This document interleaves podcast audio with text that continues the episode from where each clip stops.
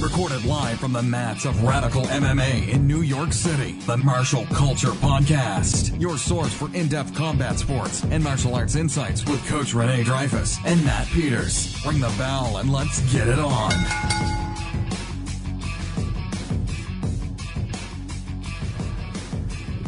Testing. Hello. Are the microphones working? It works. Look at the things. Yeah, we can start moving. Yeah, I love when it moves. Matt Peters and uh, Coach Renee, we've moved to a new studio, but the mats are still here, right? The, the theoretical mats? Yes. The mat is where your mind is. Mm, I love that. And, uh, yeah, it's great. Great new studio, and so uh, awesome to be joined again with my buddy, the man who can talk uh, about any aspect of martial arts with uh, depth and passion and intelligence, Mister Gilson Oliveira. I don't think that he's still here yet. So I'm just still waiting for that guy. Quite my pleasure being here, guys. We appreciate you coming here. We love when you're on the show anytime. Thanks for coming. You're so a um, couple uh, housekeeping things. Thanks to Christopher Media dot net for uh, hosting the shows. And then uh, NutriChef N Y C for feeding my belly. That's all we got. So U F C two seventeen. What a show. Yeah, it was amazing. Amazing. Top top five U F Cs probably. I didn't, you know, I there's been so many good U F Cs, and and it's hard to say there's top five or this or that. Um, there's so, but yeah. but it, it definitely delivered. You know, it definitely delivered, and tremendous amount of upsets. Although, oh, yeah. although you know, Gilson and I, I think we do recall that we had a little bet that somebody would win, and uh, yeah, I remember something like yeah, that. Something yes, like that. Yeah, what was that remember, again? What was that, that again, Matt? I, I know, I know that had something to do with being choked down. Yes, it down, did. Something like that. I have to listen back to the, to the past episodes. I don't remember, but I am a man of my word. Um, I don't want to like fall on the ground, so if we can like do it where I don't like literally pass out, we just choke me a little bit. Oh come on! I got to put you unconscious. I had to make you pee your pants or something. Oh my god! No, I'm kidding. They're breaking the new studio. No, I would not ruin the that. rug, and I'll get in so much trouble. Um, but I am a man of my word, and we'll we'll, yes. we'll figure out something towards the end of the Oh, show. We'll figure it out. You'll it can it. be choked out while you're sitting on your chair. Yes. That's right. Brace yeah, me yeah, against yeah. a wall or yeah. something. Tips ago. So, but you've never done any, any grappling before, right? No. So it's a great introduction. Hey, a private lesson from Renee Dreyfus? I mean, come on. You can't get better than that. I mean, I have to pay like hundreds of dollars to get choked out by Renee usually. Yeah, yeah, yeah. I'm, I'm, I'm. You're in high demand. High demand. Actually, re- recently, you yeah, are, quite, yeah. A, yeah, quite a bit. Yeah. I'm just gonna show how effective, you know, the grappling is and the choking. That's all.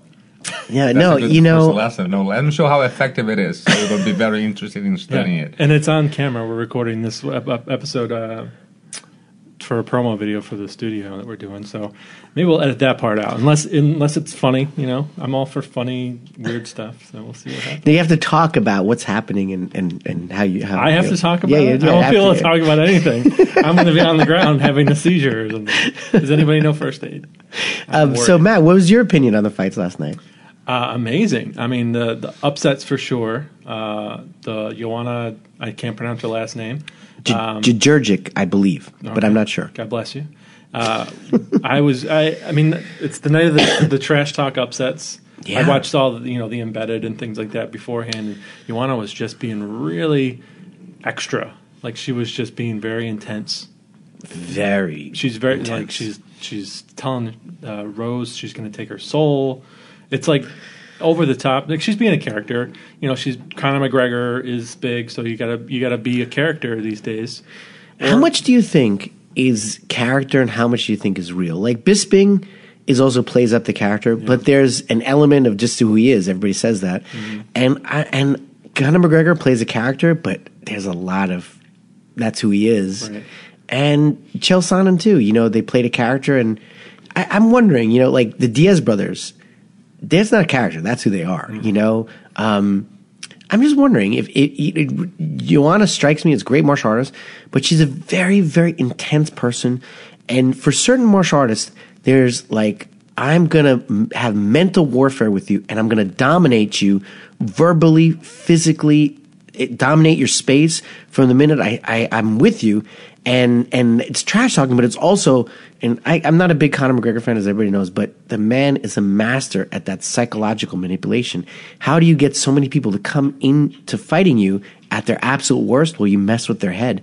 And I think that's maybe what she was trying to do as well. Oh, yeah. Uh, not to mention, it just it just she's a very intense person. So how much is that acting? How much is it what she, who she really is as a, as a as a as a competitor? Mm-hmm. I think in every sport, there's that level of like, I'm going to verbally or, you know, kind of dominate you f- in, in, in the space. And she really, she went over the top. It was, it was a little too much, you know? Mm-hmm. Uh, but yeah, uh, Gilson, what's your, what's your thought on, on that? Like how much is real? How much is fake? I think it, for me, it depends on the, the starting point. You know, we all have our own personalities and, uh, and the, the type of upbringing that you had will determine a lot. Yeah. What is your kind of a, what is the steady line there? Like what, what is the, the foundation that you had? I believe that uh, there is, of course, as Matt said, which is true. You know, we do create personas. You know, who I am as uh, as a father, as a husband, as a brother, as an uncle is different than as who I am as a fighter. Absolutely. And then that persona goes and kicks in when I have, of course, a fight. And but it's still, uh, I don't. I don't think that. Uh, first, personally, I, I don't like it at all. That yeah, that level of, of trash talking stuff is just like for me. It's like you look silly and you look idiotic, mm-hmm. especially when you lose. Then you really, really look idiotic. And and if you go into a place where you were That's fighting, so yeah. When you go into a place when you're fighting someone with the skills, skills to. to put up a good fight, and winning is it is a possibility. So then you look really, like for me, really, really, really dumb to yeah, some extent, like absolutely. Stupid and idiotic when you have the particular type of behavior. So one word that I don't like myself is upset. Like, oh, you know what? Uh, uh, there were some upsets. From honestly, I don't, I don't like I this because of this. Because each one of the those who won, like Dillashaw, uh, Namajunas, and G S P, this for me were not upset. No, they're warriors. They're they they have skills yeah. and they train to win, and they won. End of the story. For for me, it's an upset is the, the, when the a, a white belt uh, submit a black belt. Then you can say it's an upset mm. because he doesn't have the skills, and for some reason he won. And, okay, but those guys who won last night, they are professionals, they are highly skilled martial artists, and they train to win, and they won. Exactly. On any given day, ten out of ten times, the fights, you couldn't say, oh, uh, Bisping would beat G S P nine out of ten. You could never say that. They're both so good. That's the great thing about the, the, the U F C um, is that, um, for the most part, the best fight the best. You know, obviously, you know, some people get by with dodging certain people eventually, but eventually they have to fight the best. And that's a problem, which I think happens with boxing is that, you know, you, you, you pick and choose the, um, the, the opponent, the competitor, you know, the guy, you know, you know, he's going to, he's just not going to be in the same level. Uh, and you don't take chances. You don't want to lose. Um, it's, you know, very rare to see, uh, you know, the best consistently fighting the best in, in, in, in boxing, which is, you know, a shame. But, uh, yeah, it's not an upset if they're both, and any given day could go either way. And in all three fights, you know, they're, they're amazing, amazing martial artists. Yeah. Fantastic fighters. Well, I was really upset. The G S P one. I know. Well, that's a different story. a different story. For those that weren't listening to the other podcast, we made a bet and I get to choke, I get to choke, uh, um, Matt out. And I, you still have to go through like a, you take the low kick from Professor Ken too. That's both of them? I have to do both of them? I was it, well, you could choose, but I would choose the choke out. Yeah, I don't want any broken ribs or whatever. Broken something. No, when you wake up, at least we'll be able to walk. You know, um, anyway, but uh, technically, um, I and Gilson, you're a great striker. Uh, you know, it's funny because let's, let's start with the Namajunas fight. And we could go over the, the Corey Anderson and the O S P fight too. And, uh, there was a, a great Brazilian fighter, uh, on that card too, who just really technical. You, you're such a, a great analysis of, of striking. you know, it was great to see Rose win because I feel that she just stepped in with a hook, and it was like basics done perfectly. But what's your take on the on the, the striking side of uh, the Namajunas fight? Listen, Joanna is, uh, I adore her game. Yeah, me too. I believe her to be probably one of the best strikers, uh, not only only in that particular uh, weight class. And not male or female, best. Yeah, yeah. that's what I'm saying. Yeah. It's not female striker, yeah. she's yeah. a striker. Yeah. She's one of the best strikers that we have in U F C. It doesn't matter the weight class and gender, much less. She's one of the best. I think that... Uh, As I said before, Namajunas was prepared to. And you follow like the history of Charlotte, uh, if you check her, her her fights, she's highly skilled professional, she's a highly skilled fighter. And anything can happen because you are, yes, yeah, someone is the champion, okay, but it does not mean that is or concours the best one in the category because there are, they, they win one particular fight and they become a champion, but they haven't fought every single one person, every single fighter in that particular weight class, which means that anything can happen with one of them. Especially with reach advantage too. Different people, different body types. Certain fighters are great against uh, uh, certain types of uh, opponents, and you know, styles make fights. Yeah, so yeah. Uh, when it comes to the striking, I personally see uh, Namajunas as effective to strike. Joanna, I believe Joanna to be slightly superior in terms of some, when it comes to some combinations. Yeah.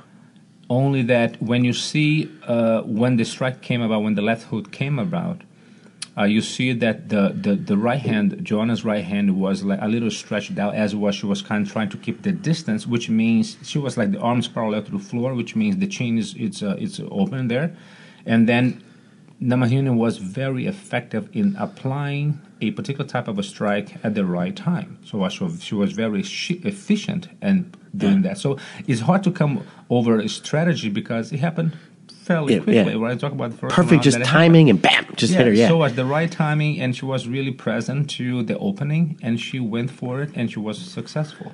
Yeah, absolutely. That's it, it was just as I can say for that. No, yeah, I, I I agree. It was like perfect timing, just simple step in hook, bam, and then um um. You know, it's funny. What is the official result, Matt? Uh, was it, was it, uh, did they, they did cite it as tap out, or was it T K O? Or, uh, because, uh, Gilson and I were watching the fight together, and it looked like, um, that, uh, um, she tapped. She tapped, but I'm wondering if they, if they registered as a, as a tap out, or they tapped T K O. Yeah. T K O. So, yeah, so the referee stoppage, but she, she, she got hit and she turtled up. And um, the thing is, you know, Gilson and I, we were discussing the last podcast, you know, we talk in terms of shooting. When you get hit, you go back to the the the, the level, worst level of your technique. And, you know, Joanna, she got on the ground, and there's no disrespect, but she's amazing. She's an amazing fighter. She's an amazing fighter. Great fighter. I have t- nothing but respect. But she, if you're going to say one thing about her that she would need to work on, is her her game on the ground. And uh, she got into turtle, and she wasn't angling or protecting or moving, and she just got wrecked there because she she just at her worst, in her worst position, and it was it was rough. It was rough. Obviously, she got hit hard. I mean, I'm sure if I got hit that hard by someone, I wouldn't look my best either. But because I've spent, you know. Uh, started grappling seriously in nineteen eighty-nine, so eighty-eight, eighty-nine, so I've been grappling for, you know, almost, wow, how many years? So many, twenty, thirty, almost thirty years now.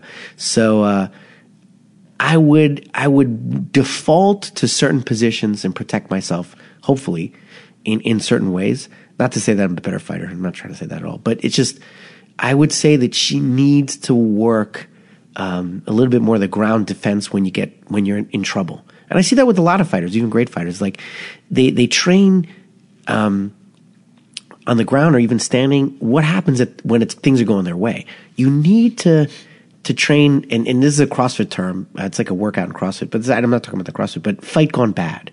What do you do when you screwed up and you get pounded in the face? How do you recover and defend? Mm-hmm. And that's one thing I respect about um, uh, uh, going to the Dillashaw fight is that he got clipped really bad in the first round. Mm-hmm. He got clipped really bad, and then but he was he was on the ground. You see, he was like moving his head like a snake. And it's funny that the the Cody Garbrandt guys call him a snake, but he has this kind of snake like movement too. Not not a disrespectful way, but but he he was he wasn't out of it. He got clipped. Uh, uh, um, Cody Garbrandt rushed in, was hitting him, but he's moving his head, moving his head, and constantly active because T J Dillashaw is amazing on the ground as well. He's a great wrestler, great striker, mm-hmm. and he just recovered. The bell rang. He was saved by the bell. He was still still rocked, but he was never out of it or just dying, you know?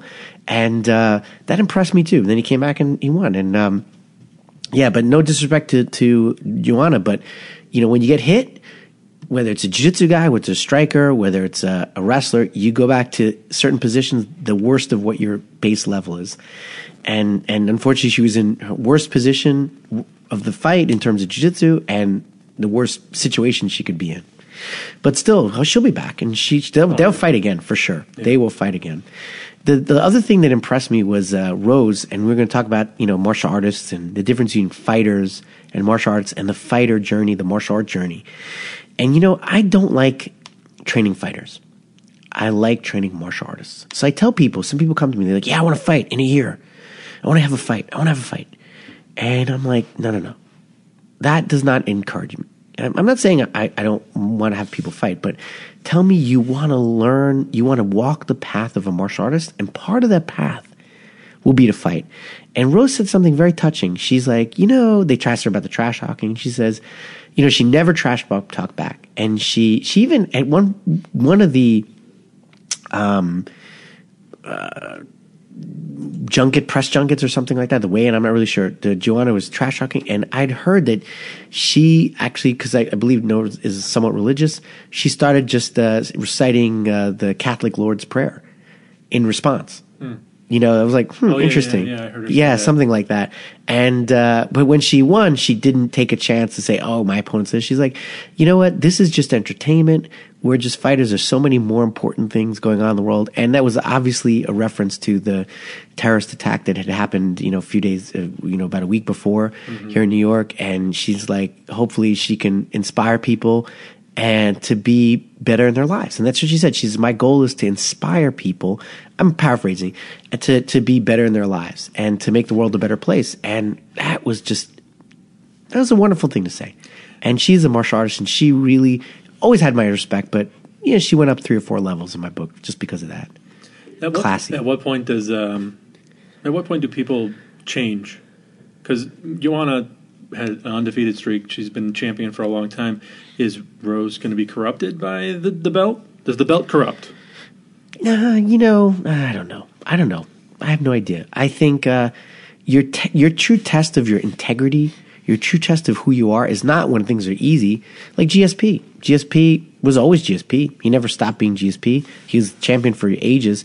He never got on his high horse, and he was always G S P. If you have internal integrity, what happens to you doesn't ruin. Now, what does happen, uh, you could say technically, you, you're, there's so many demands as a champion that you don't get the training you get put in. You don't get the, you don't get to, I know, I know Conor McGregor was complaining of that, and Demetrius Johnson, a couple other fighters are like, well, I have all these P R responsibilities, I can't train. That's a totally different story. But, but does it really train who you are? You get all this money, like in football or something mm-hmm. like that.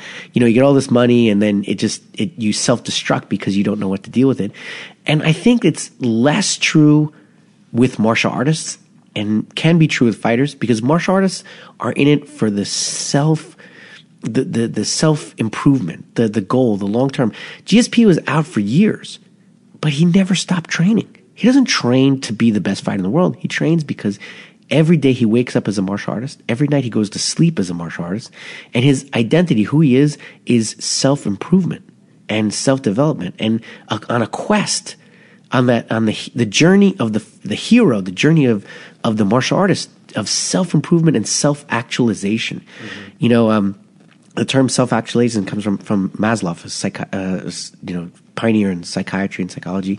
And, you know, we have all these needs, you know, like, um, you know, have to eat, and you have to have, you know, go, you know, have some place to live. And after that, then we have to be the best versions of ourselves. Like, you know, that army slogan, be all you can be. It's a simple, silly, you know, cliched slogan, but to me, that's what martial arts is, is, is to be what you can be, to be the best version of yourself. And I think that's why most people try to study martial arts. And I think that's that's what G S P is, and I think Rose is like that too. She wants that challenge. She wants to be to to to to be the best Rose that she can, and I don't think it'll she'll ever change because that's who she is. You know, she's she's got her she's got her head screwed on right, but will she be able to continue to evolve technically? Will she be able to keep up with the P R demands and put the training in to to field those challengers? That's hard. That's a that's something totally different, and I know. A lot of fighters struggle with that, that now their personalities, Ronda Rousey too, you know, she, she struggled with the demands of being the persona Ronda Rousey, and she, you know, got wrapped up in a, in a bad coach and, you know, all things self-destructed there. Mm-hmm. Yeah. Interesting.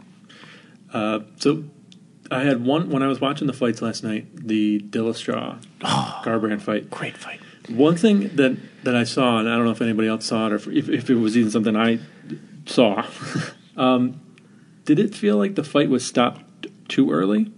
Do you think Cody could have? Or- no, absolutely not. I disagree. Yeah? What do you think, Chelsea? Was it f- f- stopped too early? You want to watch a replay because we have the big screen? Watch uh, it again? No, I don't think. Yeah. No? I think it, no, I think, I think it was fair stoppage. And as we researched there, I just want to make a point on the And on the point in relation to how you are influenced by, you know, by the new position. I'm, I believe, I, I sincerely believe that uh, power status does not corrupt you. You are corrupt. And that's right. I just, totally agree. Just make apparent. Yes, absolutely. That is, Gilson, yeah, power doesn't corrupt. You, you are corruptible. You are already corrupt. And you had the opportunity to be corrupt. This is, mm. So my old, my old, I'll tell you something. My old karate instructor. If you, used to yeah, say, if you feel that's okay to take advantage of people, yeah. you're gonna do this even if you're broke, if yeah. you have no right. means. You know, it's just a matter of being having the opportunity to take advantage of someone. Okay. Now, when you have money and you have a status and a position, now puts in a place that a great place to even take advantage of more people at the same time, which may, of course, gather you even more riches, if you will. So my, when it comes to martial arts, when it comes to no martial artists, for me, it's simple as that. That's my belief, is that you are corrupt, and that position will just make apparent. People will see that you're really corrupted, that's all. Look at that. Look at that. He's not defending properly. Look, no, six strikes. Six, six strikes. Yeah. Right. And he was not, he was turning over on his stomach, Matt. Yeah. We just watched the replay. He's turning over on his stomach. That is not a good thing to do. But Gilson, you said something wonderful right there. My old karate instructor, who was a, a mentor to me in many ways, said, you know, the test of who you are is, is not when you everything's going your way. It's like, when what was it when things aren't going your way? And I always believe that, you know? And uh, so, or, or you know, when you have, you, you, if somebody puts ten dollars in front of you um, and you can steal it, it That, and you steal it, that doesn't mean that the person who put the money there made you a thief. It means, oh, you had that opportunity. If it hadn't been there, that's who you are. Um, but I do believe in the power of people to change too, you know, for the better and, and for the worse. Um, people change. People people ev- ev- become different in their lives and, and, and can go down certain paths. And, and, and you know, we, we, we are the sum of who we interact with. And if we surround ourselves with negative people, again, it goes back to Ronda Rousey. If you surround yourselves with the wrong people, they will have a negative impact on you, and you can you can make bad choices too. You know, nothing's absolute, I guess. I think that people can change. You know, mm-hmm. I, I don't have uh, anything to say that against mm-hmm. this particular type of uh, of uh, assumption or belief. I think that people who they when they surround themselves with a particular group, they tend to assimilate a lot of the characteristics and traits and belief systems, et cetera. I can think of a jiu-jitsu guy who uh, surrounds is surrounded by the Conor McGregor camp who uh, changed in a negative way. And you know what I'm talking yeah. about? Yeah. Dylan Dennis. Yeah. Anyway. So, so I believe that the thing that is like, I believe that if, uh, and sometimes you don't have, you, you listen, like we were talking about uh, Nate and Nick yeah. years before. It's uh, um, uh, as someone who would be placed in a similar condition in terms of environment that, where I grew up. Mm. Kind of, a, yeah, he, they are who I am in, in the sense of ghetto boy, you know, uh, just growing up in a very, very limited, resourceful environment. And then everything is like the hustling. Everything is, you have to fight to eat. You have to fight for everything that you need. And if the environment has been that for long enough, and you, that's what you believe the whole world is. So wherever you go, wherever you go, you believe that it's still the same because that's all your filters. And I can say by experience. So I'm talking about them because I am as well. Uh, they can be classified or put in the same folder as a ghetto boy because of my upbringing. So I understand that. Now, but once you have the experience, the, the, this type of uh, behavior or belief need to be questioned. And only will be questioned if people surrounding you bring to be questioned. Right, right. Absolutely. And say, no, listen, I know that you grew up in here, but you see that we went to this place, this place, this place, and this person and this particular system was different. So you don't need to behave like the, in the defensive way all the time anymore. Yeah. You know, so it, it is like showing a, a new, like a new light, a new perspective that it's uh, it's not everybody is like this, and then we'd always be like that. No, there is like never, always. No, it's like it's just a matter of experiences. So what, who, who you surround, surround yourself with matters, because sometimes they will bring a new perspective that you didn't have the chance to grow up in, uh, like myself. And this helps you to just kind of a, just kind of a, come down a little bit, right, evolve, and, and it'll be so so defensive all the time that you have to hustle, have to fight everyone, not trust anyone. You know, everybody's going to screw me over because you grew up with that, you grew up with that kind of a mentality. So I think they, they they spend some time doing this. I spent myself as well, and I think so. I think that if you will surround after a while with a, the right group of people, this will be helping us to evolve, to change our ways. And sometimes yeah. comes maturity, yes, but also comes if you surround yourself as soon as possible with absolutely. the right people. Um, absolutely. And I think that goes to, you know, we were talking about the martial arts journey, and part of the martial arts is always community. And you surround yourself with positive, like-minded people there who are, who are, you know, in, in a space where it's all about helping and giving, and you're going to be in a great place to, to, to be the best version you can be. Um, and and definitely, uh, you know, that's an interesting issue with the Cody Garbrandt and T J Dillashaw thing, because the, the Team Alpha Male, the separation. There's also that, that – and that's a real animosity there, because they, they, they let him into that group. They helped him. You know, Uriah Faber, as I understand – I don't really get too much into the gossip, but Uriah Faber uh, got him out of high school. Was a high school wrestling champion, Dillashaw, and uh, brought him up, paid for him, brought him into the into the fold, put brought him into the family. Said these, this is how we're going to train you. Trained him how to strike. Trained, taught him M M A from day one, and you know um, they had a difficult parting. Uh, and a catalyst to that was someone who, in that environment, was the Dillashaw's coach, uh, the striking coach. Um, Uh, Dwayne Ludwig, and I'm not taking sides, it was this or that. I, I don't know the situation. I wasn't there. There's many people said, but you can say that there's this conflict, and um, and uh, Team Alpha Male has always been this place where they're they're they're they're positive environment, and yet there's some tension and remolding. I guess that's true with any community, but I, I have nothing but respect for both sides of, the, of these. They're great fighters, and uh, it was it was a great fight, and. Um, Just on the technical side, well, Matt, did you did you enjoy the fight, that, that the Dillashaw fight? Yeah, definitely, yeah. It was a great fight. I mean, yeah. I enjoyed every every minute of it. It was, I mean, yeah. But you still thought it was a little bit of an early stoppage? I mean, I'm not uh, yeah. as uh, as yeah. trained and, and seeing the, yeah. the intric- intricacies as you guys are, but uh, I think Cody probably definitely thought it was an early stoppage. And the did he argue he, afterwards? He popped right up. Did you? I mean, oh, I can yeah. get right right back to that spot, but yeah. he popped up and he was like.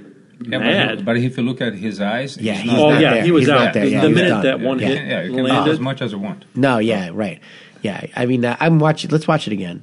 Oh, God, the the footwork and the movement. You see what I mean by it looks like a snake? I like the way he moves. Yeah, he goes back and forth. Yeah, it's very interesting. Very like new striker version. Like his and he eyes just angled out. Yeah, head. oh, that's he's done. He's done. But he's gonna pop right up, and he's gonna be yeah, really but, pissed off. Yeah, but if that ref didn't save him.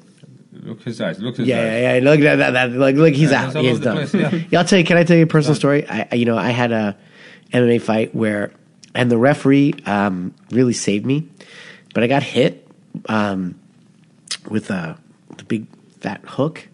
I bounced off the cage. I was unconscious, but I was I was still up, and I'm yelling at the ref. And then the guy hit me again and put me on. I'm like, why'd you stop the fight?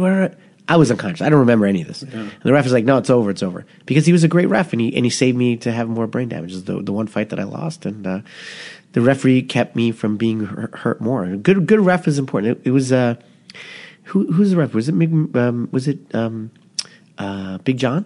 He, I don't think it was. No. Uh, was it, uh, it was a bald guy. The bald guy. Uh, oh, it was, um, uh, what's his name? Um,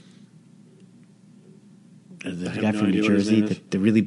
Jack, tall, tall, bald guy. I forgot his name. Um, yeah, that guy. Um, yeah, he he he's been. Yeah, it does a good stoppage. I, I think I, that ref. I forgot his name, but he is sometimes not always stopping people as much as he can. But that was a good stoppage. Did a great job. But technically, just on the technical side, Gilson, um, in terms of the footwork, uh, uh, you're always a great analysis of the the footwork. What did what did you see there that you liked about the striking in that fight? I, I was just amazed. It, it's like. A little bit more of a Cody's like a little bit more traditional boxer, kickboxer, and Dillashaw has that like real tricky game, and he he got caught a few times. I mean, it was just stylistically a real interesting fight. I love this fight. I love that. And people think, oh, Renee Euro is a grappler, you know, you know, but this was just intense, just super enjoyment. I, I couldn't take my eyes off the screen. I love how Dillashaw was always stepping to the outside and finding that angle. Um, but anyway, your your your points. I'm sure you're going to bring up many things that I missed. No, I think pretty much it. Uh, what what I see in terms of for Dillashaw is that there are two points here. First is you can move as much as you want, knowingly that you are spending more energy, and if you're not well conditioned, you're gonna gas out because you don't stop, right? So Dillashaw, he was very good in terms of mostly on the upper body, like he he will lean side, side to side. side, which means. You as an opponent, you don't know that he's going to come from the right or th- through uh, from the left. So anything can come from any side. It's different than you're just like face to face with your upper body upright. You know, it can be like jab, cross, et cetera. But when you are moving side to side, anytime he can throw something from any other one of these angle, angles, and then he will just adapt the footwork to what he is in his mind about to to launch. So when he hit, when he dropped Cody with the, the left kick, if you if you see the upper body, he leaned to the right, but he he had been already doing this for a while, so the yeah. guy doesn't know what's coming, and all of a sudden then he knows that he wants to go for the for the for the uh, left kick, high kick, and then he leans to the right, and then he just pick up his left leg, and then he hits Cody and drops Cody. So it's something that is uh, absolutely interesting in the sense that. You are moving. You keep moving your upper body. You don't know if, if and what's going to come. And as you guys can also uh, watch us once again, he would have his right hand up and his re- left hand low, so you don't know that if he's going to kick come, or punch. Yeah, he's going right? to come. Uppercut. Yeah, he's going to just, just release the left hand is like waist level, or it's going to come from your right hand. So I think that he, as we know, makes sense to you. Especially in the beginning, the first round, is a lot of, uh, let me see how my opponent reacts. So that's what you do most of the most, most, most of the time. That's what we're doing the first round. I need to know how he reacts to what I do, so I can start thinking about how can I'm gonna, what best combination I can flow, because he, there is a natural tendency to drop his head to the right or to the left when I do this, to walk backwards on a straight line instead of a circle, circle, yeah. circling back to the left or to the right. So I think that uh, there is a lot of uh, okay. So let me be, let me check first what how he would respond to what I do, and also let me not be predictable. I'm gonna move him around. As much as I want, as much as I can, without getting tiring myself. In this way, I will make myself unpredictable. It would make me de- more dangerous. So if you can back that up with your conditioning, dude, you can move around as much as you want, as long as you don't get tired doing it. Yeah, absolutely. Um, I, I, you know, in the first round, though, uh, we were just watching it. Uh, I, I actually think... I think they're both great, and I'm I'm a I'm a fan of both fighters, so I'm, I have no dog in this fight. But I actually think uh, Cody's just a little bit cleaner, but Dillashaw is very unpredictable, and his his his analysis of this is the energy you're going to give me, and I'm going to do this. I'm going to confuse you, but I I'm able at, at extracting data and figure out what you're going to do. That's good, and Saint Pierre has that too. He talked about it after his fight when we get to the Saint Pierre fight. Right. But the idea of, yeah, I'm going to see what your movement is, I'm going to react, and I'm going to kill you. T J Dillashaw's great at that that adaptation, that adaptation, and that da, da, da, da, da, da, compute. Bam! This is what I'm going to do. But in terms of like like if you saw Cody Garbrandt's jab, that is a work of art. That jab is just beautiful, and he caught him, and he caught him flush with the exchange cross. Bam! And he dropped him. That's how he dropped him in the first round. They exchanged crosses. Boom! It was just beautiful slip. Bam! And and and um, you had two two great strikers. Um, I just thought, you know, Dillashaw, yeah, his movement. You're right. His side to side movement was great. That's a real different example. I, we were watching the uh, Corey Anderson and um, an O S P fight, and O S P was getting a little bit of problems with Corey Anderson, and Corey Anderson was moving, but then Corey Anderson tried that same kind of, like, he was moving a little bit side to side, but not in a way that really threatened O S P that much. And O S P's like, well, oh, if you're just going to move side to side, I'm going to time you and throw a kick at your head. So he was moving, but not in the way that Dillashaw moved. Dillashaw moved smart and was always keeping Cody a little bit, like, confused. Whereas um, in terms of the wrestling, Corey Anderson was very, very aggressive on O S P, and he out-wrestled him. But in the striking, he was he was good. He was good. But but then in, when he got knocked out, he was like, he was just moving side to side, kind of kind of went to one side. He went to his right side, dropped his hand. And O S P was like, wow, I'm just going to time you. You dropped your hand. Bam. And he knocked him out. And um, two two similar movements, but uh, but one done much better because of the lack of predictability. I, I always tell my fighters, if you're predictable, you're dead.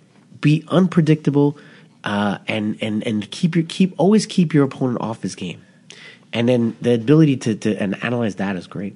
But anyway, um, so that's the T J Dillashaw fight. It's yeah, a great, great fight. Go ahead. One, one observation that I would make is that it's uh, the distance.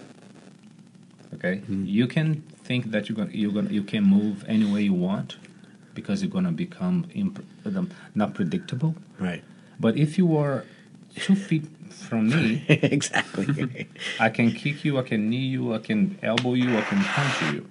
So, uh, so if you want to be unpredictable, that's great. If you want to move around like Dillashaw, great. But understand that the distance that he had while he was doing what he was doing, and that matters because he was moving side to side, and when he leaned to the right, he had to be at least three feet away for be, for being able to throw the kick. If he's two feet, the leg's gonna, not going to yeah. go into this guy's head. So pay attention to moving around. That's fine. But pay attention when you see this, analyzing what is the distance that the particular fighter is applying that particular strike, kick, or because you cannot, if you are in two feet away, you basically you are in fight. Yeah. There are things that you not be able to pull it off. And if you just keep moving, and as uh, uh, Coach Renee said, and I'm timing you, and you are two feet away from me, and sometimes even three, I know that I can reach with a kick. So when I see you leaning, there is a trigger, and then Man. I'm going to kick you. Yeah, right. So Absolutely. Distance, it's very important when it comes to what you, how you want to move in relation to your opponent. Yeah, you know, the Gracies always say that control the distance, whether it's in jiu-jitsu, whether it's in striking or takedowns. You, the man who controls the distance controls the fight. Super important. But great, great points. Um, so, okay, let's Matt. What about the G S P Bisping fight? Other than, you know, losing the bet, what was their what was your take on it? He's turning red right now. This is my favorite podcast so far, by the way. My least favorite. I love to gloat. Uh, it was an amazing, amazing fight. I mean, I didn't the whole time. I'm just rooting for Bisping, of course. Um, I, I liked the G S P after the fight, and his post post fight words were pretty inspiring, just being very humble. Yeah. Um, you know, giving it up to, to Bisping, and, and even Bisping was giving it back and saying, you know, he respected G S P. Um, G S P said some stuff about he was setting traps. Yeah. Um, I thought that was interesting. I didn't see that, but that's I didn't have the martial eye. Right, but you can see he keeps going. He said it. He keeps going for what we call a head outside single, which is kind of like technically not a good thing in jiu-jitsu. So he's a high C or head outside single, you know, like – it's kind of like not the great thing. But basically what he said was this. He wanted um, Bisping. They they analyzed Bisping, that Bisping tend, when he grappled, he tend to um, drop his his his uh, his right hand. So they were always always looking for that the the, the kind of like an overhand or something on the right side, you know, on the on Bisping's right side. So what G S P would do is constantly shoot as much and commit. See right there, that's well, that's a that's a that's a double leg, but but he's always shooting to that side. Notice his head was always on that side. His head was always attacking that front leg, and even making quote unquote, you know, slight mistakes. Um, where it, it wouldn't a mistake. It what it was was a, is is a, is a, a, a, a um, there it is right there, bam, right there. It was it was a it was a, a, a calculated, you know, move. But he said, I'm going to make all your attention on your front leg and make you really fear my grappling on your front leg. So you drop that hand, and notice when he when he hit, he he almost like go back to the Matt. Can you go back to that the, the where he hit him? Yeah, see, he went down and kind of comes back up. So he goes down. And, you know, Bisping's like, oh, he's going to shoot on me because he went down there all the time. He went down there all the time, and he came right back up and hit him. So it was just a big setup. He went down. Bisping was like, oh, he's going to shoot. Mm-hmm. He dropped his hands to to defend the, the takedown. He says he's going to be on that side, and he just came right back up. So that was the trap. And then uh, great, great rear naked choke finish, though. Um, I, I, I am always in awe. Great guard pass, too. I'm in awe of Georges Saint Pierre. He's, he's an amazing fighter, great guy. That being said, the second ground exchange where he tapped him out was fantastic. The first ground exchange, when he was in the guard, he actually made some errors, or, you know, he's kind of like, his arms are extended. Bisping kind of was like looking for a bit of an arm bar, I guess. That's what Joe Rogan said. I don't know if he's looking for an arm bar. I think he was just trying to make distance, not get hit. But um, one of the reasons why why he didn't really pass the guard was because his, his attack pattern in the guard was bad, and he got really opened up with elbows. And that fight could have been stopped right there. Because did you see the cut on the side of Georges Saint Pierre's head? That was a that was that was a deep cut. I, I was like, oh, it doesn't look so big, because I watched the fight with Gilson last night. I'm like, that doesn't look so big. And then we saw it. I'm like, holy crap, that is a deep cut. And and if if the fight went into extra rounds or something like that, that bleeding like that, that could have stopped the fight. Mm-hmm. Because his face was just, you know, full of blood. And, um, and the cut on his nose. Yeah, the first ground exchange, he ate a huge amount of elbows. And the reason he did that was that he did not control the biceps. He was going for what we call a can opener, which is two hands behind the neck. He's extending his arms, and he wasn't controlling the biceps.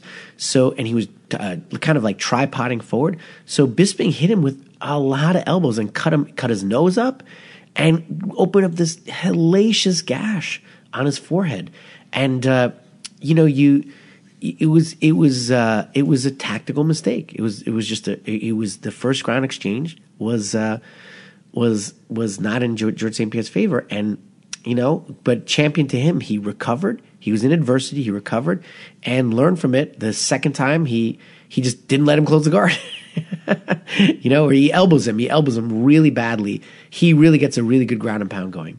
Uh, in the, the second ground exchange. And uh, the elbows were much more effective from Georges Saint Pierre. The first ground exchange, Georges Saint Pierre didn't really hit Bisping once from the top position, but Bisping hit him from the bottom position. I, I can't even count how many times. It was a lot. So, you know, the, the, the Bisping demonstrated a good guard, and Georges Saint Pierre demonstrated a slightly flawed top position. The second time, though, you know, Gilson talks about data analysis. You could, he came in and he was just that much better. And uh, he didn't make the same mistake twice. And then he opened up, a, uh, hit him, elbowed him, really softened him up, and then that was that was kind of that. So you, uh, we were talking about before the, the we started recording the the the, the martial hero's journey, martial martial art journey. I think, does G S P kind of uh, encompass that? For me, absolutely. You know, if you know some of the G S P's background, he was a really skinny, bullied kid, extremely nerdy. And um, he started his martial arts journey in, in Kyokushin Karate, but then moved on to Brazilian Jiu-Jitsu as a, as a you know, young adult. But um, you know, he was not he was not starting his martial art training because he's like, I want to be the U F C champion. Back then, it was like, you know, it was the U F C. Mm-hmm. Like we, we always say, back back way back in the dark days, you know, um, uh, you know, M M A was sort of like, you know, you talk about like liking M M A was like, you know, on the same level as pornography. It was not something socially acceptable, not like today. And um, but he started in Kyokushin Karate, and uh, and uh, he he trained with a, a, a instructor called Chris, Christophe Medieu, who's a very famous Canadian instructor. Moved on to um, to to Brazilian Jiu-Jitsu, and obviously he's associated with the Hansel Gracie Academy. And you know, just amazing, amazing martial arts, amazing person, amazing work ethic. And you know, John John Danaher had said something about uh, Georges Saint Pierre, where he's like, he wasn't a great athlete. You know, if you if you saw Georges Saint Pierre as a white belt or blue belt, you wouldn't think of anything special. It's like, eh, whatever. But he was always the hardest working guy in the room. one percent improvement every single day consistently. You know, he was in it to refashion himself. Gilson and I were making a joke yesterday about about nicknames. And Gilson said, you know, because I, I got saddled with a nickname that, that I was not such a happy about when I was a kid. You know, when I was training, I was nicknamed Khattan. He's like, well, you let them call you that. And Gilson, you you said, you said, I I made them call me the Barbarian. That was the big nickname. I, I, I conditioned my people. Now, the same thing is Georges Saint Pierre remade himself. He conditioned his body, conditioned his mental state, he conditioned his group, his his peer group. He surrounded himself with the right people to transform himself. And he he he created his reality. And that's what it's about. He went in weak and skinny and, and you know this, and he didn't get into fight. He got in to to test himself. And that's why he's so inspirational. You know, probably at one point the most popular, um, not the most known, known, but the most popular M M A fighter. I mean, you know, everybody knew Ronda Rousey, but you know, it was like a little bit of hatred, and you know, they're not saying I want to be Ronda Rousey, maybe. And and you know, I, I have some some linkages. You know, I, I was a judo man, and I have nothing but respect for Ronda, but you know, that's just what it is. You know, some people watched M M A just to see her lose, and, and a lot of people didn't like G S P too, I'm sure. But but he he in terms of draws and, and fans, he he's almost unparalleled. Before the Conor McGregor, he was the the big star, the ones who draw the the the, the pay per views. And and because he's so inspiring, the man inspires you to be better. And um, he's a martial artist. He's he's a he's a great person who who um, you know, just recreated himself by sheer force of will and hard work. And uh, just amazing person. And and yes, definitely a martial artist who set out on a journey, on his own personal journey for improvement, self-actualization, and uh, to just be the best he can be. What's your take on that, Gilson? Uh, there are so many things to say about yeah, right. So many things to say. Yeah, the thing with G S P for me is like, uh, first off, uh, when it comes to what we call hero journey, and you know, it, for me, it's like this. Has nothing to do with gender. Has nothing to do with no, uh, not at all. Body size, you know, and to a large extent has not to be as well being bullied or not. You know. No, not at all. No, it's so, just his, his his personal experience. So for sure. It's like you are who you are, and you make your own decisions based on who you are, your personal experience, your upbringing, and or also sometimes influenced by your environment. And but you are making decisions, conscious or consciously, you are making decisions about being better, about improving yourself, which comes down to it. So this has nothing to do how you look, how much you weight, and sometimes it has nothing to do with the environment. You know, it's not because you had a tough upbringing because that's it's going to turn you into you know, a really true martial artist. No, it has nothing to do with that. It's about who you are in spite of sometimes what's happening around you. It's about if you want to improve or not. You know, right, if right, that's, right. That's it. That's it. That's the key. I, I agree with you. Look at this. You know, B J Penn is known as a very rich kid, but um, B J Penn, while you know his lately is not doing so great, but he's the one of the quickest black belts in the history of Brazilian Jiu-Jitsu, and to win at the black belt world championships. That is a man who is dedicated to self-improvement and discipline. I respect him. And I agree with you, Gilson. You're one hundred percent right. It doesn't matter your background. You're dedicated to making yourself better for whatever whatever that is, whatever your personal goal is. I just want to step back for a second and just talk about, uh, for people who are not familiar with the concept of the hero's journey, there's a very famous um, scholar's name is Joseph Campbell. And he talks about um, the stages of of of um, uh, the, the journeys that heroes go through. And he, he he analyzes a lot of myths. He has a concept called the monomyth, that all these myths around the world are the same, and they're just they're metaphors or analogies for our own human experience. Whether it's like you're talking about, you know, um, Odysseus, or we're talking about Jason from Jason the Argonauts, or we're talking about Gilgamesh, or we're talking about Luke Skywalker. You know, it's it's you go through this transforma- transformation, and it tells something about your growth and that human experience. And what, you know, there are many stages to this journey, and um, I think what what is it that brings us to martial arts? It, and if you look at my personal experience, Gilson's experience, we all came to to to be be better. Um, I, I was like Georges Saint Pierre. I was bullied as a kid, pretty, pretty, you know, very viciously. Uh, Gilson grew up in, in the in the you know favelas in Rio. That's got to be one of the toughest things around.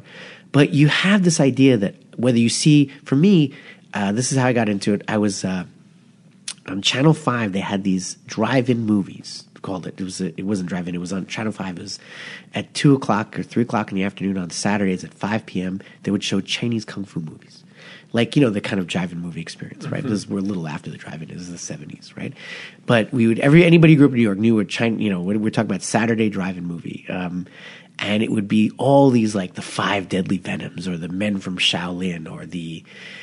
You know, um, Drunken Master. That's a little bit older, but I remember the, all, all these all these old kung fu movies they'd film, and and as a kid, I was inspired by them. I want to be Bruce Lee, you know, and I think that's why Bruce Lee was so popular. He he's an archetype, a member of something that said, this man is not only is he tough, he controls his environment. He's respected. When you're going through something tough, you look at the the martial artist. He's, he's you know he he has some threat, whether it's in the Bruce Lee movies, the Japanese occupation, or he's some other movies bullied or whatever. But you go off, you meet the master, you go off on Wudang Mountain or you know whatever. You train, you transform yourself, become stronger internally, externally, and then you face some sort of trial and you overcome it, and you're the hero at the end. And this is an archetype of every every Marvel movie, superhero. movie, uh, you know, any any movie you see, that's that journey of the of growth. Any any story, you know, you can you can talk to so many, you know, the, any look at any of the Star Wars movies. You look at so many of these, um, uh, The Hobbit, you know, uh, or the, the the Lord of the Rings. You know, mm-hmm. the, the two hobbits go off and they have this adventure and they're tested. You know, there's this journey. It's it's part of our D N A as human beings to to see this growth. Or you look at someone like Miyamoto Musashi, who's the archetypal. Hero, martial art hero, or, or Bruce Lee, you know, they come out there some way and they, they they transform themselves. And that, for anyone who's going through something difficult in their life, whether it's environment or whatever, or personal, internal difficult, or you just want to improve yourself, this this is very, very powerful. And and and how do you why do we study martial arts? Why why is everybody listening to this podcast? How did they get into martial arts? I'm telling you, it's not just I want to protect myself. Yeah, of course that's part of it. But you want to be a different, better version of yourself. You want to reach your your potential. And that's, to me, is like, yeah, you know, I, I, people say, well, you know, I want to study to protect myself. But, you know, that gets pretty old really quick. You know, there's somebody said, yeah, I've been doing jiu-jitsu for, you know, four or five years. I think I can handle myself. Well, what what what motivates you to continue? It's not just the personal protection. If you, if, you, if it were, you you just kind of be like, a little bit paranoid. It's it's this. I want to be a, a a a higher level version of myself. That's why we look up to people like the Navy SEALs. We look up to people like Usain Bolt or Michael Jordan or anything like that. They they've reached a pinnacle of human experience, and that is an attraction. That is the attraction. That's what brought me into martial arts. Obviously, I was a bullied kid, but I said I don't want to be the bullied kid. I want to be the the the iconic. You know, completely self-actualized. Uh, I was not obviously aware of this term, but the, the, the, the have my stuff together as a human being.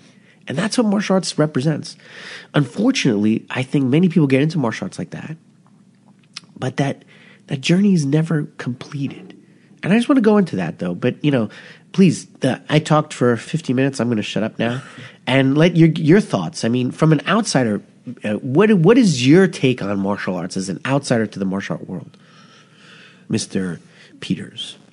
Well, I definitely I, I grew up watching, you know, Jackie Chan movies and, and Bruce Lee movies and, and things like that, and you know, practicing karate in my in my bedroom and kicking ghosts and you know, having fun. You know, um, I never I never felt the call to be engaged in martial arts, um, but it, it definitely had, I definitely felt the pull around me, other people. And then the, the journey itself, my own personal journey reflects that of, of a martial journey, you know, yeah. the, the things that I've gone through and the, and the way that, that I've met those, those uh, challenges and, and made it to the next level within the, the, the hero's journey.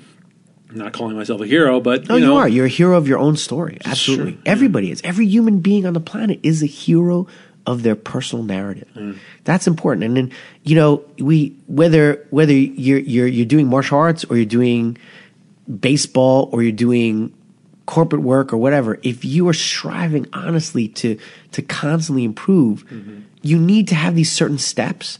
And you need to go through these certain trials, and you need to overcome your fear. You're, you know, because and, and Joseph Campbell talks about this hero's journey, and, and I, I, I, you know, Joseph Campbell has unfortunately been uh, criticized lately because it turns out that he's not as cool a guy as we all thought. I won't get into that, but he has this wonderful uh, understanding of this journey of self, and and he's very much influenced by you know uh, Maslow and Jung and and these archetypes of of human human experience, and um, part of it is you have this call to adventure, but you refuse. You refuse. Why do you refuse? Because it's fearful.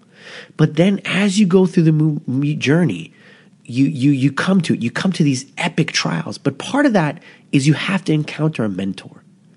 You have to encounter the mentor, and that's when we called about the community, the group, the person that Gilson mentioned that inv- invites, involves you to be, to rise up, and to to to grow. And and then you you have a trial. And I tell people in my in my academy, I will never require you to compete, but I believe it's essential for you to really face your the fears, uh, uh, uh your demons. It doesn't have to be M M A, but I think if you're if you're interested in, in authentic, full full contact fighting, it has to be M M A. But it could be just sports jiu-jitsu, sports judo. One of my personal heroes is a person I train with. His name is John Balin. He's a judo and jiu-jitsu champion, but he never went into M M A. But he's a personal hero, a man I trained with when I was in Japan, and uh, fantastic, inspiring human being because he was born super poor in in, uh, in the Philippines, but became you know all Asian judo champ. Moved to Japan and did tons of crazy jobs to support his his training with the best in Japan, and just scraped by every single day. And then not only became a jiu-jitsu judo champion, but a jiu-jitsu champion. And and he uh, he's very he's, he's my age, but he fought actually some high level, very high level jiu-jitsu guys in an Asian camping and just destroyed him. So uh, he he's always personally inspiring, uh, and but he never did M M A. It, it doesn't matter. Marcelo Garcia is a, a sport jiu-jitsu competitor, and you know he went through his journey. It doesn't even have to be martial arts, but I think. Why is martial arts so poignant and such a such an important uh, um, experience? Is because there's nothing more fearful than stepping into the cage, one-on-one combat with minimal or no rules. The only thing is it, that could be more fearful is a life or real life or death scenario, and you could die in the cage. It's not not not, not common, but it can happen. Um, but could be on a football field, could be on a baseball field, a basketball field. But the intensity of martial arts on one-on-one violence, there's nothing more intense and and and than that. So the growth is is is, is tremendous. I'll tell you, after my first M M A fight, where I um, you know, I was incredibly, incredibly nervous, and and you know. But I had to do it. It wasn't like somebody told me. Nobody told me to do it. But I, it was this internal calling. I cannot s- ignore this this will to put myself out there. And then, you know, I, I grew up with a lot of insecurities. And there are many times in my life where I competed in other martial arts where I choked because I didn't believe in myself. I had very low self-esteem. I had very low – and I didn't grow up hard. I mean, I had great parents who, you know – gave me everything they could, you know, uh, I had food on the table, I had great education, I had great friends, but this lack of self-confidence, this lack of personal ab- ability to take care of myself in a, in a violent scenario was always there, probably because of bullying, but also, you know, New York was pretty scary at the time. Um, after my first M M A fight, which I, I did very well, it was like, you know the game Tetris, where, where you, you get the level, everything clicks together, whoosh, suddenly it's clear. That was just something I, I experienced mentally, where a lot of these like weird insecurities and the things that held me back just dropped off. And the volume, the volume of life just got a little bit lower. And I, I, I, I live life now after going through this journey as a better person, a better husband, a better friend. And I'm, I'm certainly no guru, and I'm no perfect person. You can ask my, my wife; she'll definitely agree that I'm not perfect. I think she explained that on the other podcast. But, but you know, I'm a better version of myself for going through this journey. And Gilson and I, we, we were sitting eating a meal, and we were talking about it, and we were saying that now it's my journey to be the mentor to others. You know, I st- I'm not the hero anymore. I'm the hero of my personal journey, but now in other people's journey, I'm the mentor. I'm the I'm the person who's creating that environment for them to grow. Mm-hmm. But anyway, I'm going to shut up and, and get Gilson's uh, uh, take on this and see what he has to say. Because definitely you talk about someone who went through an amazing journey and uh, such a polymath and uh, and start out from, from very difficult circumstances. Gilson, you, you always have my respect. You know, this uh, this topic, is the, there are so many layers to it. You know, yeah, it's hard to talk really extensively about it uh, without like having to go through hours and hours of conversation because there are too many layers to it. Uh, the first point for me is that you are always the hero in your story.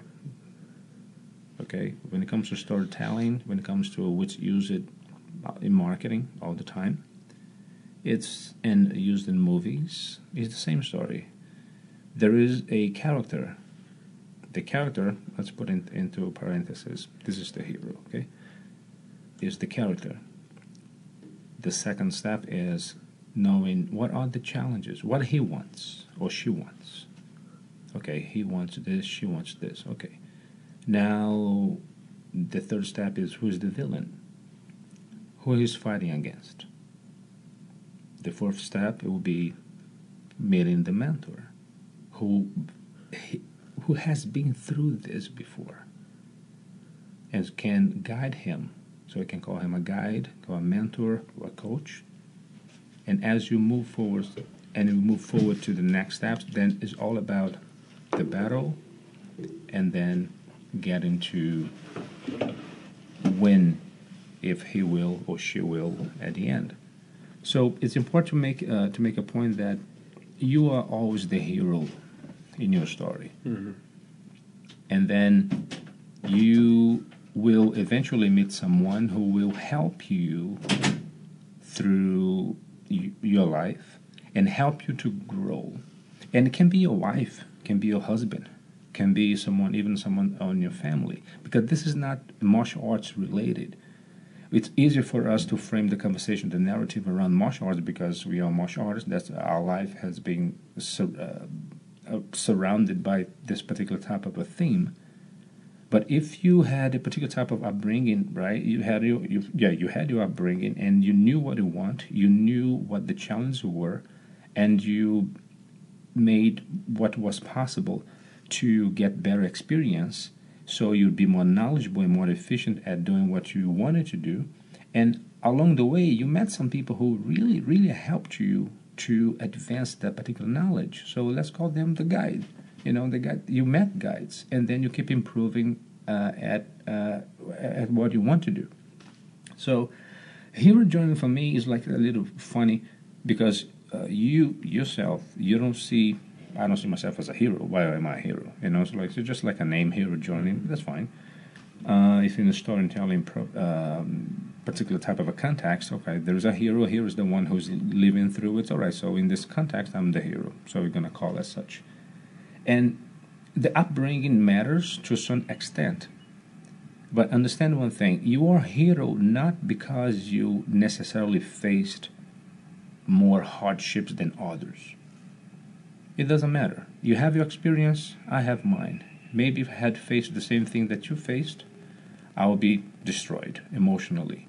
And maybe if you had faced what I faced growing up, it may emotionally you had been destroyed as well.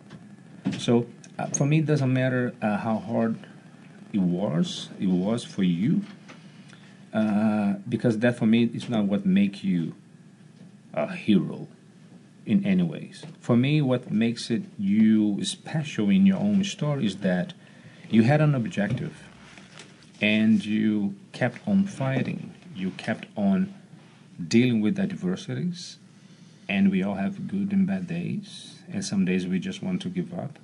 And some days we do give up. And then three days later, go, you know what? No, I'm not going to. I'm going to suck it up. And uh, I'm just going to keep moving forward. And then you're back on the horse. And then you keep moving forward. And you keep struggling and, and keep fighting for what we, we wanted. So for me, the, the, the, the core of it, as I said, there are so many layers. But for me, the core is is the choice that you make in realizing that there is something that you really want, whatever they might be, and you decide to get it. And you keep on fighting in spite of adversities. And along the way, you may have, most likely, yes, because nobody is, it is an island, as we know, you will have some help from someone that can be, as I said, your wife, that can be your husband, can be someone from the family, can be an outsider if you are into martial arts, and then you have someone who's going to give you. So I personally, I grew up without a male figure in my life. My, my father was an alcoholic. My both uncles were alcoholics. So all my male figures were all alcoholics. So they were um, abusive fathers, abusive husbands, abusive everything.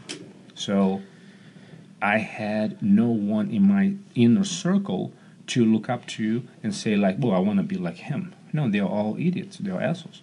So, and they treat them, the women, this particular way. So I grew up outside the environment. I live in a favela, right, in a, in a slum called Rocinha, which is the largest slum in uh, in America. And inside with a family that all male figures are uh, abusers, if you will. Verbally abusers or and or physically abusers. So that was the the the, the, the upbringing in the first you know years, and of course last until I uh, was eighteen when I left home. So I uh, for me was important to at some point in my life that happened when I was uh, fourteen to start seeking that particular type of a male figure outside my environment because no one could actually support me in that in that particular case, you know. And then sometimes you look like you're watching nineteen eighty-four is The Karate Kid, and you see the kid doing karate. And then you see that, you know, going through, Mister Miyagi is helping then his son, and then that's like influences you positively, that, you know, th- there might be someone that is going to help you go through what you're going through. nineteen eighty-five, June in Brazil, Rambo two. In nineteen eighty-five, December eight, uh, eighty-five was Rockford in Brazil. And it was like Sylvester Stallone, his works out, I'm still fourteen. And, but this was... Uh, my my my my need at the time to find someone who would inspire me or I can look up to, you know what, to work out, to train, to do martial arts, to get involved with something that would make me feel, um, let's say, better about myself and also in a, in a way someone who would be able to find an activity that would help me to just let it, just like the, all the aggressiveness, all the... Yeah. And because helplessness builds aggressiveness, right? There's all the pent-up energy that you see the abuse taking place, and you're too young. You know, you cannot fight that. You're gonna, you're seven year old. How are you gonna fight your father if it's been your mother? There's nothing you can do. You need to grow up. You know. So then, you, by the time then you start work, working out when you're fifteen, and then seventeen, then of course they start start shifting because now, you know, now I, I was already, I'm already I was working out for two years into martial arts for two years. And then when things were taking place, then I would I would just like, uh, in Portuguese, like, yeah, bater de frente com o maluco, né? We just like, just face him, say like, dude, that's what's going to happen. You're going to do this again, I'm going to send you to the hospital. And then it happened the next year. So it's, it's something that, for me, my hero journey is not special. It just was my experience. I knew what I was facing. I knew what I want. I knew what my challenges were. And finding uh, a space, a martial arts space, was very important for me because at that point there was a lot of aggressiveness. As I said, there is a lot of uh, there is there was no male figure in my life. I needed to look up to someone because my level of respect overall was like there was it was there was no such a thing. There was no such a thing as respecting male figures overall, people older, I don't care, because I grew up not respecting, because they they deserve my respect.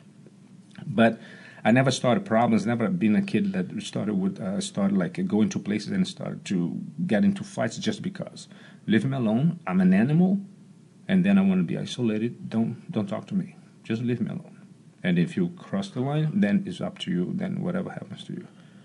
And when I found in the in the my fourteens, fifteens, and then I found martial arts to be a place where I could just let that negative energy out through the punches, through the kicks, and I there was someone, a male figure that I would to I had to start learning how to respect. Even though I wanted to have it, I still not conditioned to give respect yet.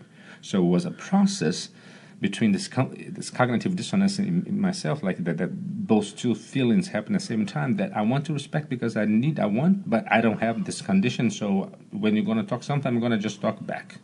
You're going to be like the ghetto boy, like I don't care, you know, and whatever, whatever this, whatever that. At the same time, you want to have that attention that, that you didn't grow up with, myself.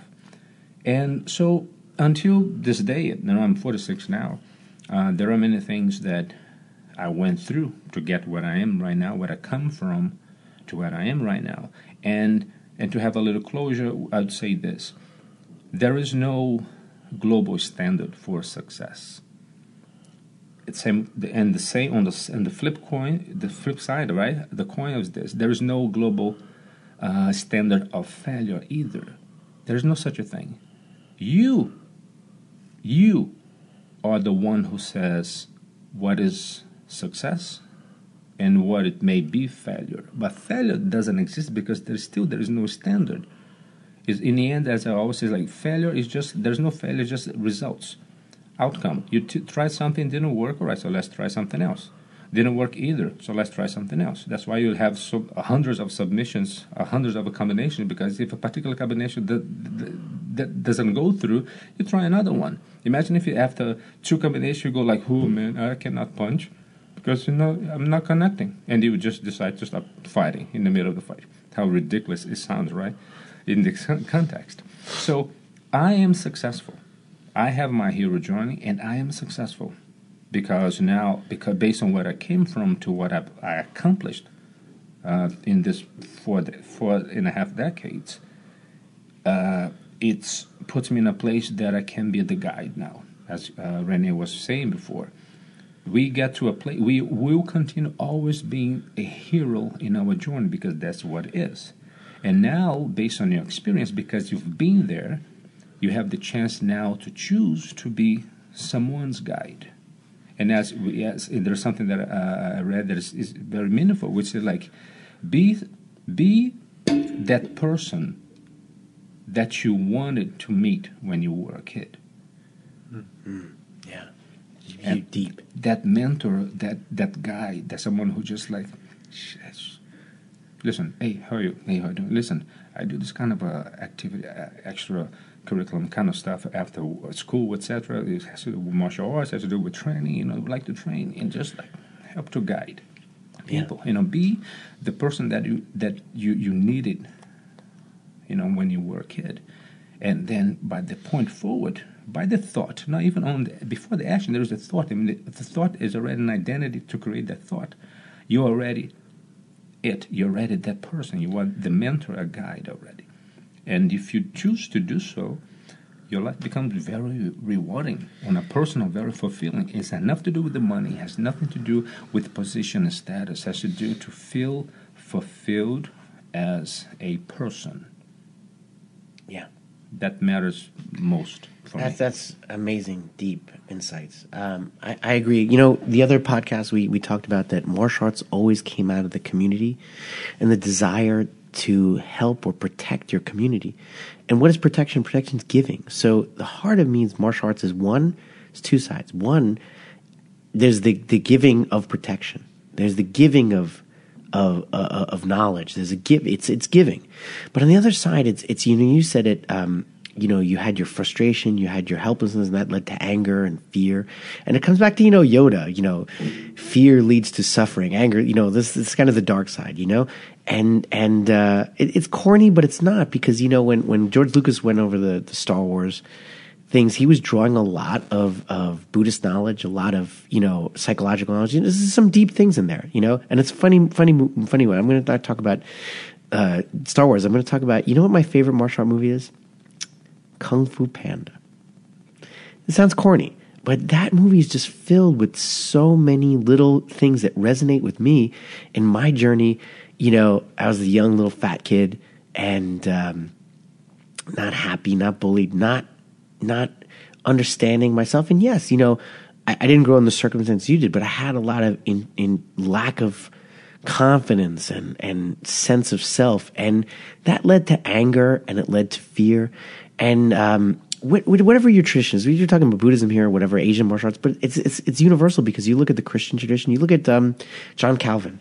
John Calvin, I'm not a religious person, but he says human beings are born in wrath. And obviously Calvinist theories, uh, you know, many very diverse and, and uh, but, but when you face hardship or Uh, helplessness or some wrong, you will you will be consumed by anger.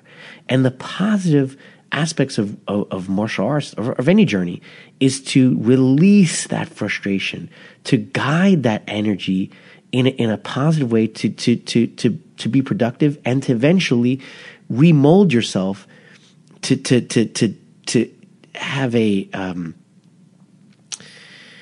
a moment of, of uh, what's the word I'm looking for, um, uh, where, where you, you just, you, you let that anger go, you know, you let it go. You, you're, you're not defined by your hatred or your anger, your frustration, defined by, by your achievement and whatever that achievement is. And like you said, there's no universal standard. It could be like, you know, I want to be the best uh, Lego collector in the world, well, whatever, you know, whatever it is, it doesn't have to be martial arts. But I think martial arts are unique because the other, the thing that holds us back is fear. And we're always, as as as animals in this Darwinian system, we always come back to that sense of, can I protect myself? Can I protect my others? Can I protect my what is mine? And uh, and and can I can I as men? And it's not it's not a gender thing, but I think it's true with men is that if you cannot have a sense of protecting yourself, it's very hard to to be a man in the modern context. And there's some constructions of masculinity and all that. We can, we can discuss later, but this is the way it is, you know?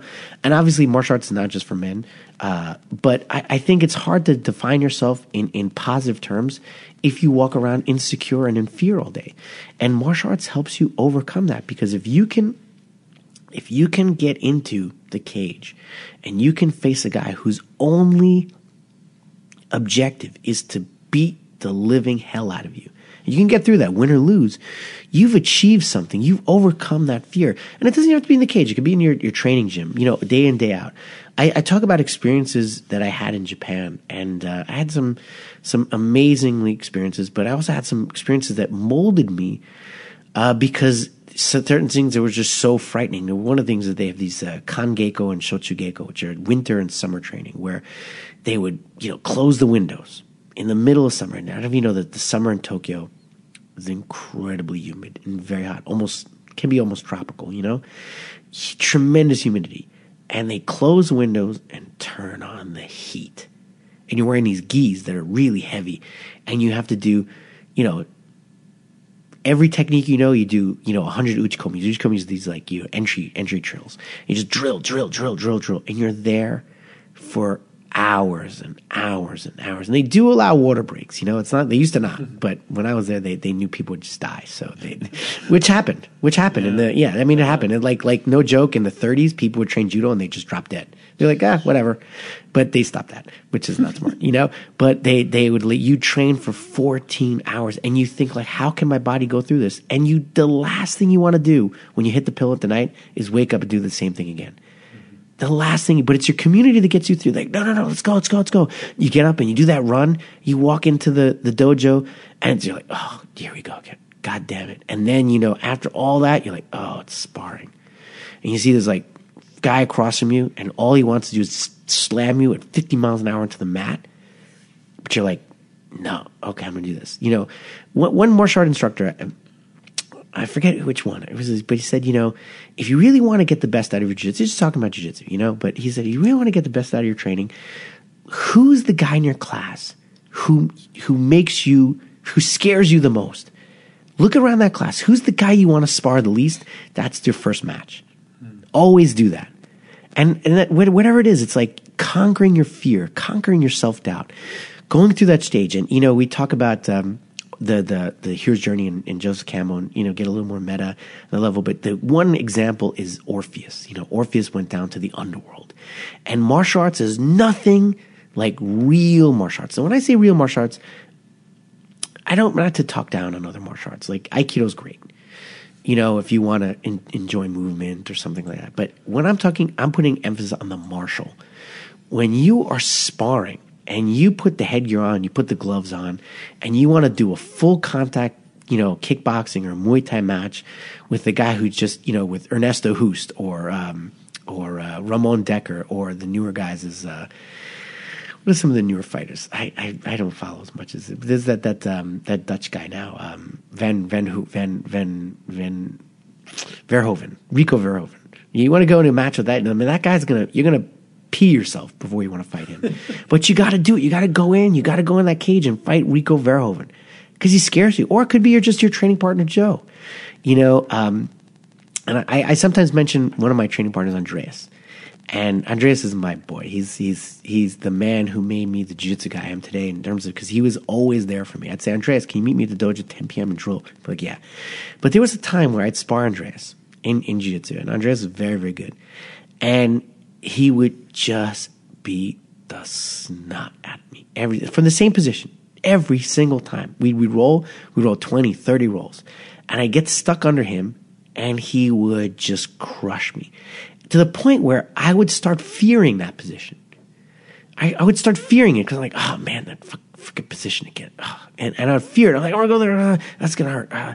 And I just got wrapped up again in this fear of that position. And then I was training with another partner. He says, you just got to go. You just got to do it. Don't fear. Just do it. And that was my friend Koji. He's like, you just got to shoot. You just got to go. You just got to go. You want to wrestle? You just got to go. And I was like, don't think, do. And I did that. And bam, suddenly I was like, oh, right. I don't have to fear it. And then I started I, analyzing the position and seeing what I was doing wrong and trying to figure it out and seeing it as a puzzle. And in Japanese, they have be a personality. Your personality should be like that takeo wata yona seikaku, which means have the personality of bamboo breaking. And what does that mean? If you've ever seen a bamboo, when it breaks, it bends, bends, and pop, it just snaps. It's not like wishy-washy. No, you're just going to go. Make that decision and go. No regrets, no fear, to just go. And and that is what I think martial arts develops more than anything else. It's that that sense of consequence is insane because you're going to get hurt. You you there's nothing, you could do a football game or sports game or run or whatever. Uh, there's nothing like fighting another human being, well, regardless of martial art. But in the M M A world, it's even more intense because there's so much to, to happen. Obviously, you can't start there, but you start with jiu-jitsu, you start with kickboxing, karate, hard, full contact karate. But, you know, you start in a hard level of training, and you overcome that fear, and you just go. You mind of no mind. You don't you don't dwell on, oh, if this happened, this happened. You get wrapped up in all those insecurities and fear. No, no, you know, I'm just going to go. I'm going to go. And that doesn't mean you don't you don't. cognate or this, but you just see it as data in and out, and that has helped me so much in my life. You know, um, it's funny, you know, I met my wife, and about forty-five seconds after I met my wife, I'm like, eh, I'm mad at this girl. And my, my judo master said the same thing when he met his wife, uh, Steve. He goes, yeah, I met her in a club. I was like, yeah, that's the girl I'm gonna marry. He just knew. And I, I felt the same thing. I'm like sitting across from this woman, I'm like, yeah, you know, this girl's pretty cool. I'll probably marry her. And then, you know, we were married. Thank God she said yes. It wasn't all me. But, but, you know, you live your life in a much better way. And many, many paths can do that. But the intensity of the, of the trial in martial arts means the intensity of the result is amazing. That's not to discount other arts. And, and you know, uh, my mom does some Tai Chi. It helps her with her blood pressure and things like that. And and whatever challenge, your personal challenge is, that's, that's wonderful. And I'm here to put down anyone else. You could be a film director. In our, our academy of a lot of people are actors. Let me tell you, there's very few things more cha- more more challenging than getting up in front of a thousand people or what and, and doing a play. You know, I think we've all been there and nervous, you know. Uh, that that's amazing to, to put on your art in front of someone. That that's uh, that's that's challenging too, but that's, that's when you're successful with your audition, audition, right? Before that, it was rejected hundreds of times, which are not a challenge, and yeah. people just stop doing it. Yeah, yeah, yeah. You you have to you have to get in there and go again, and not accept defeat. And the core of the hero's journey is don't give up. You know, mm-hmm. That is the journey. The journey is not to quit. That's the journey. You know, you go through these trials, you go through these intense things, but you don't give up. You constantly say, I am not going down without a fight. So hero, hero journey for me, uh, most importantly, is from my perspective, right? That's my interpretation of this. Um, because I didn't grow up with this particular type of frame. I was never th- thinking about what hero's journey is. Uh, and much less that I was hero in any ways. I was just living, surviving, overcoming obstacles. So my interpretation is pretty simple. Hero journey, actually, it, there is no there is no destination, because hero journey is a state of mind. And that state of mind is you never give up. And you just, when get when the, your time comes and you pass away, when you just lose this body, okay, so that's your journey just ended. But if you sustain, if you never gave up until that point, so you lived through your hero journey like you're supposed to. That's a hero journey. It's like it's, not, it's an, a mental state, it's a state of mind of never giving up. That's what hero's journey for me is, yeah. what, what it means for me. Not a destination per se. Yeah, the Japanese have a great word, kaizen, which is mostly used in, in, in, in business. It's like, you know, the one percent improvement.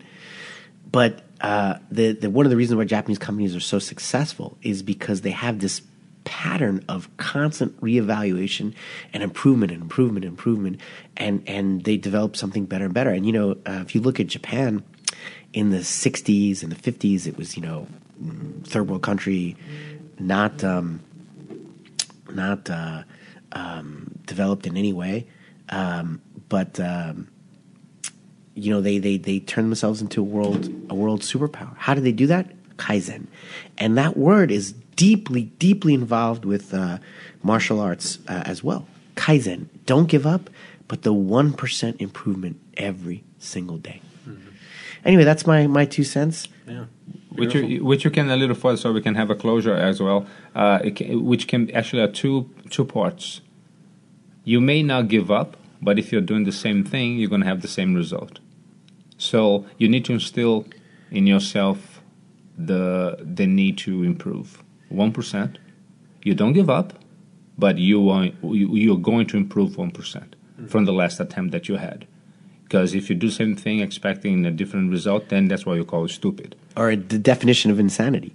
I say, I say so insanity, I say stupid, because you know that the result before because you already done it. Mm-hmm. And then you still do again. So, you know, just like in the model way to, to express ourselves, like, no, yeah, I look a little stupid because you're doing the same thing all the time expecting different results. It's not possible. So to, for me, I break it in two parts. First, you're going to be persistent. You know, you have the grit, you're going to be resilient, you're going to come back, you're going to try again. Okay, that's the, the starting point. The second point now, you come slightly more intelligent and prepared, meaning you improved one percent before the next attempt. Otherwise, the results are going to be the same. Yeah. Now, um, I just want to finish with one thing. You know, in martial arts, a lot of martial arts, whether it's karate or sometimes jiu-jitsu, there's the word os. Sometimes it's spelled O S S, but the actual spelling, if you uh, allitterize, uh, anglicize Japanese, is O S U, but it's pronounced O-os. And os is two characters. And the first one is push, osu, and uh, push through, or oshimasu, right? And the second one is shinobu, the same character as ninja. Um, but it also means, uh, the first is push. The character of ninja is actually not hiding or anything like that. The character is to Uh, is is, is uh, persevere, to push through and persevere, persevere. So the os means to persevere through hardship. There's nothing more important in martial arts. You persevere, you persevere. The journey is perseverance. And that's why in almost all the Japanese martial arts, everything they say is, os, I will persevere. I will not give up. I'll keep fighting. Every day, one percent better. And, you know, again, there's a, what's a black belt? It's a white belt who never quit. Hmm. Beautiful. Though I want you guys to continue talking because I know what comes next if we stop talking. It's time to choke me out. Oh, right. Yeah, here. Here it goes. no, no, he forgot. He forgot. All right, Betty, come on, Betty, let's go. Now, uh, when I'm about to tap out, uh, to pass out, just tap it. Jesus That wasn't so bad. I didn't put him going with conscience. That wasn't so bad. It wasn't that bad, but thanks for listening to the Martial Culture Podcast. You could have seen it. It was funny. That's how wow. it feels. I'm glad I don't do martial arts for a living. I have much respect for you guys who have gone through that. Thanks for listening. We'll see you next time. Until our next bet. All right, guys. See you guys soon. Thanks for listening. Follow us on Twitter at Martial underscore Culture and on Instagram at Martial Culture Cast. Please leave a review on iTunes, and we'll see you next time on the Martial Culture Podcast.